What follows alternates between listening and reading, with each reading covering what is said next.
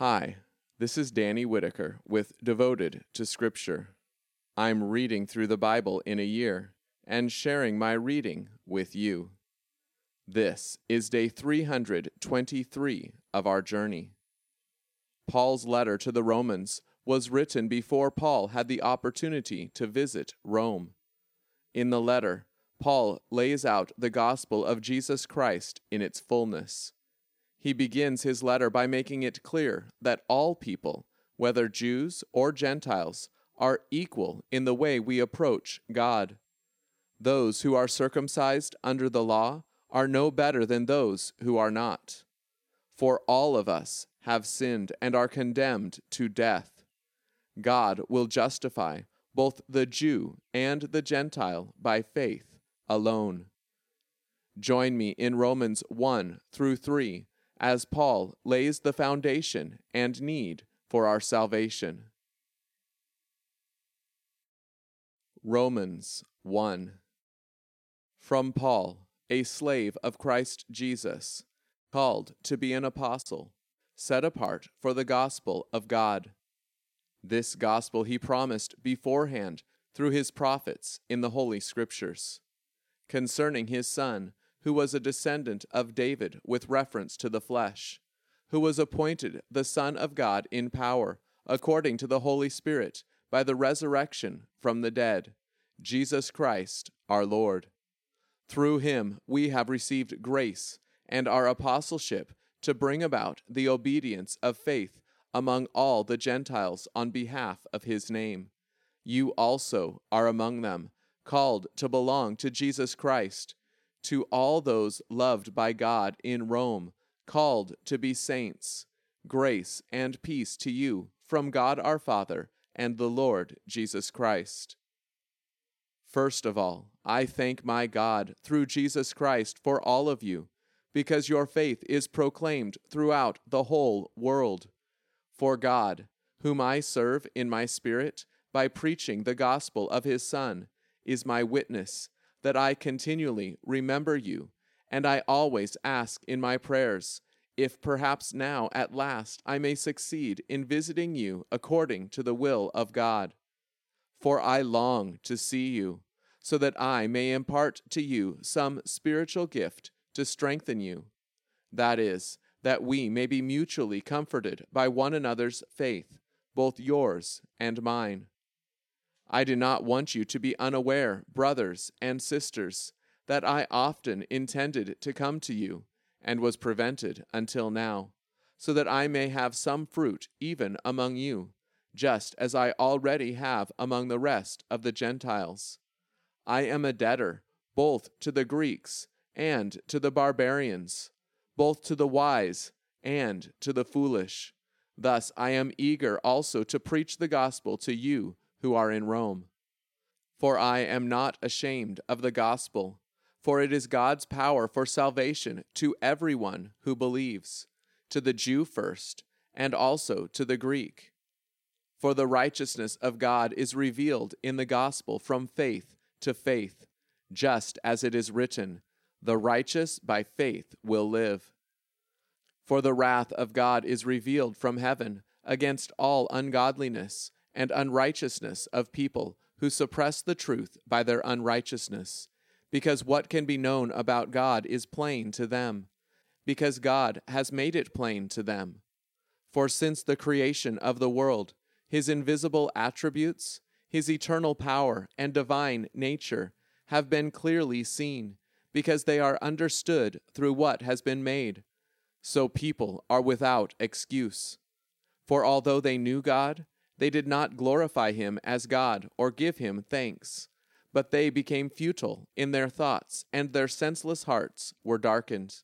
Although they claimed to be wise, they became fools, and exchanged the glory of the immortal God for an image resembling mortal human beings, or birds, or four footed animals, or reptiles. Therefore, God gave them over in the desires of their hearts to impurity to dishonor their bodies among themselves. They exchanged the truth of God for a lie, and worshipped and served the creation rather than the Creator, who is blessed forever. Amen.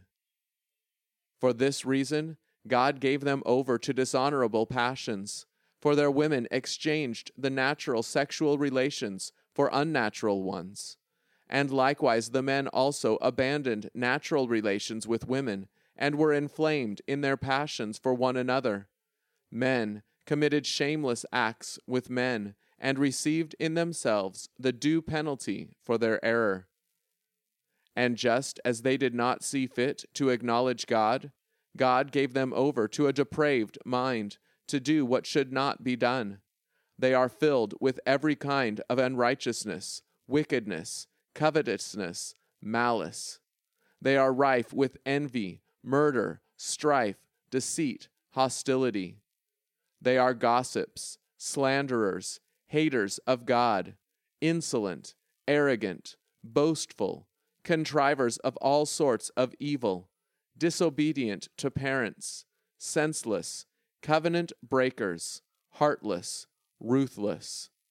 Although they fully know God's righteous decree that those who practice such things deserve to die, they not only do them, but also approve of those who practice them. Romans 2 Therefore, you are without excuse, whoever you are, when you judge someone else. For on whatever grounds you judge another, you condemn yourself, because you who judge practice the same things. Now we know that God's judgment is in accordance with truth against those who practice such things. And do you think, whoever you are, when you judge those who practice such things, and yet do them yourselves, that you will escape God's judgment? Or do you have contempt for the wealth of his kindness, forbearance, and patience, and yet do not know that God's kindness leads you to repentance? But because of your stubbornness and your unrepentant heart, you are storing up wrath for yourselves in the day of wrath, when God's righteous judgment is revealed. He will reward each one according to his works, eternal life to those who by perseverance in good works seek glory and honor and immortality, but wrath and anger to those who live in selfish ambition and do not obey the truth but follow unrighteousness. There will be affliction and distress on everyone who does evil, on the Jew first, and also the Greek, but glory and honor and peace for everyone who does good, for the Jew first, and also the Greek. For there is no partiality with God, for all who have sinned apart from the law will also perish apart from the law, and all who have sinned under the law will be judged by the law. For it is not those who hear the law who are righteous before God, but those who do the law will be declared righteous. For whenever the Gentiles who do not have the law do by nature the things required by the law, these who do not have the law are a law to themselves. They show that the work of the law is written in their hearts, as their conscience bears witness, and their conflicting thoughts accuse or else defend them on the day when God will judge the secrets of human hearts, according to my gospel through Christ Jesus. But if you call yourself a Jew and rely on the law, and boast of your relationship to God, and know His will, and approve the superior things, because you receive instruction from the law, and if you are convinced that you yourself are a guide to the blind, a light to those who are in darkness, an educator of the senseless, a teacher of little children, because you have in the law the essential features of knowledge and of the truth. Therefore, you who teach someone else, do you teach yourself? You who preach against stealing, do you steal? You who tell others not to commit adultery, do you commit adultery? You who abhor idols, do you rob temples? You who boast in the law, dishonor God by transgressing the law. For just as it is written, the name of God is being blasphemed among the Gentiles because of you. For circumcision has its value if you practice the law, But if you break the law, your circumcision has become uncircumcision. Therefore, if the uncircumcised man obeys the righteous requirements of the law, will not his uncircumcision be regarded as circumcision? The physically uncircumcised man, by keeping the law, will judge you to be the transgressor of the law, even though you have the letter and circumcision.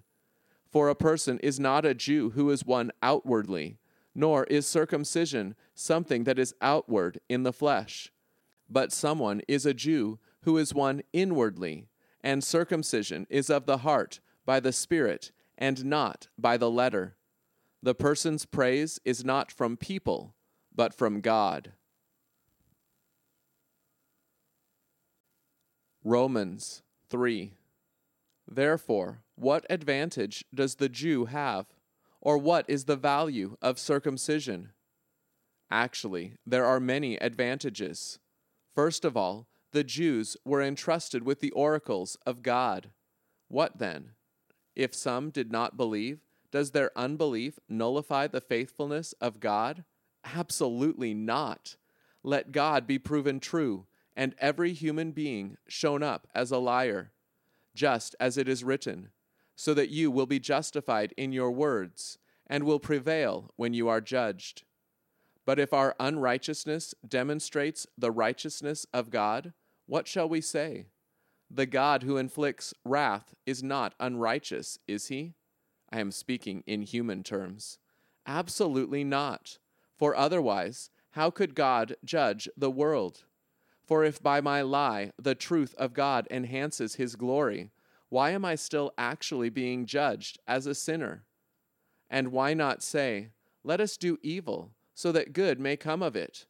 As some who slander us allege that we say, Their condemnation is deserved. What then? Are we better off? Certainly not, for we have already charged that Jews and Greeks alike are all under sin just as it is written There is no one righteous, not even one. There is no one who understands. There is no one who seeks God.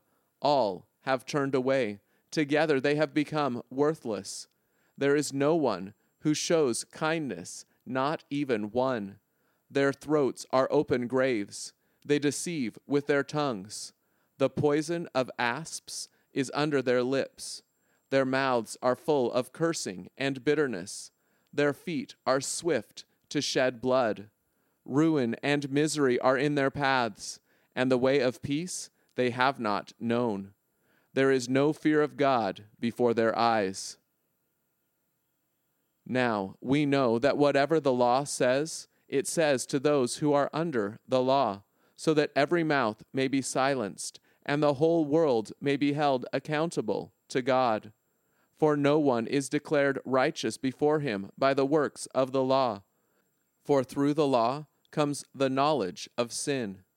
But now, apart from the law, the righteousness of God, although it is attested by the law and the prophets, has been disclosed.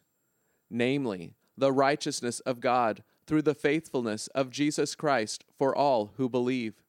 For there is no distinction for all have sinned and fall short of the glory of God. But they are justified freely by his grace through the redemption that is in Christ Jesus. God publicly displayed him at his death as the mercy seat accessible through faith. This was to demonstrate his righteousness. Because God, in his forbearance, has passed over the sins previously committed. This was also to demonstrate his righteousness in the present time, so that he would be just and the justifier of the one who lives because of Jesus' faithfulness. Where then is boasting? It is excluded. By what principle? Of works? No, but by the principle of faith. For we consider that a person is declared righteous by faith apart from the works of the law. Or is God the God of the Jews only? Is he not the God of the Gentiles too? Yes, of the Gentiles too. Since God is one, he will justify the circumcised by faith and the uncircumcised through faith. Do we then nullify the law through faith? Absolutely not. Instead, we uphold the law. Thank you for joining me on our shared walk through Scripture today. Devotion to Scripture doesn't begin and end here. My prayer is that you will be encouraged to dig deeper and spend some additional time in God's Word today. If you're looking for a great place to start, check the episode description where you will always find a few key verses from the day's reading to reflect on further. I'd love to hear from you. How is God using this podcast to help you grow? How can I be praying for you? Email me at devotedtoscripture at gmail.com. It's amazing seeing a passage come alive as we understand its place in the whole story of the Bible. Knowing and ultimately being a part of that story is the most important undertaking of your life. Join me tomorrow to continue the journey. Be devoted to Scripture.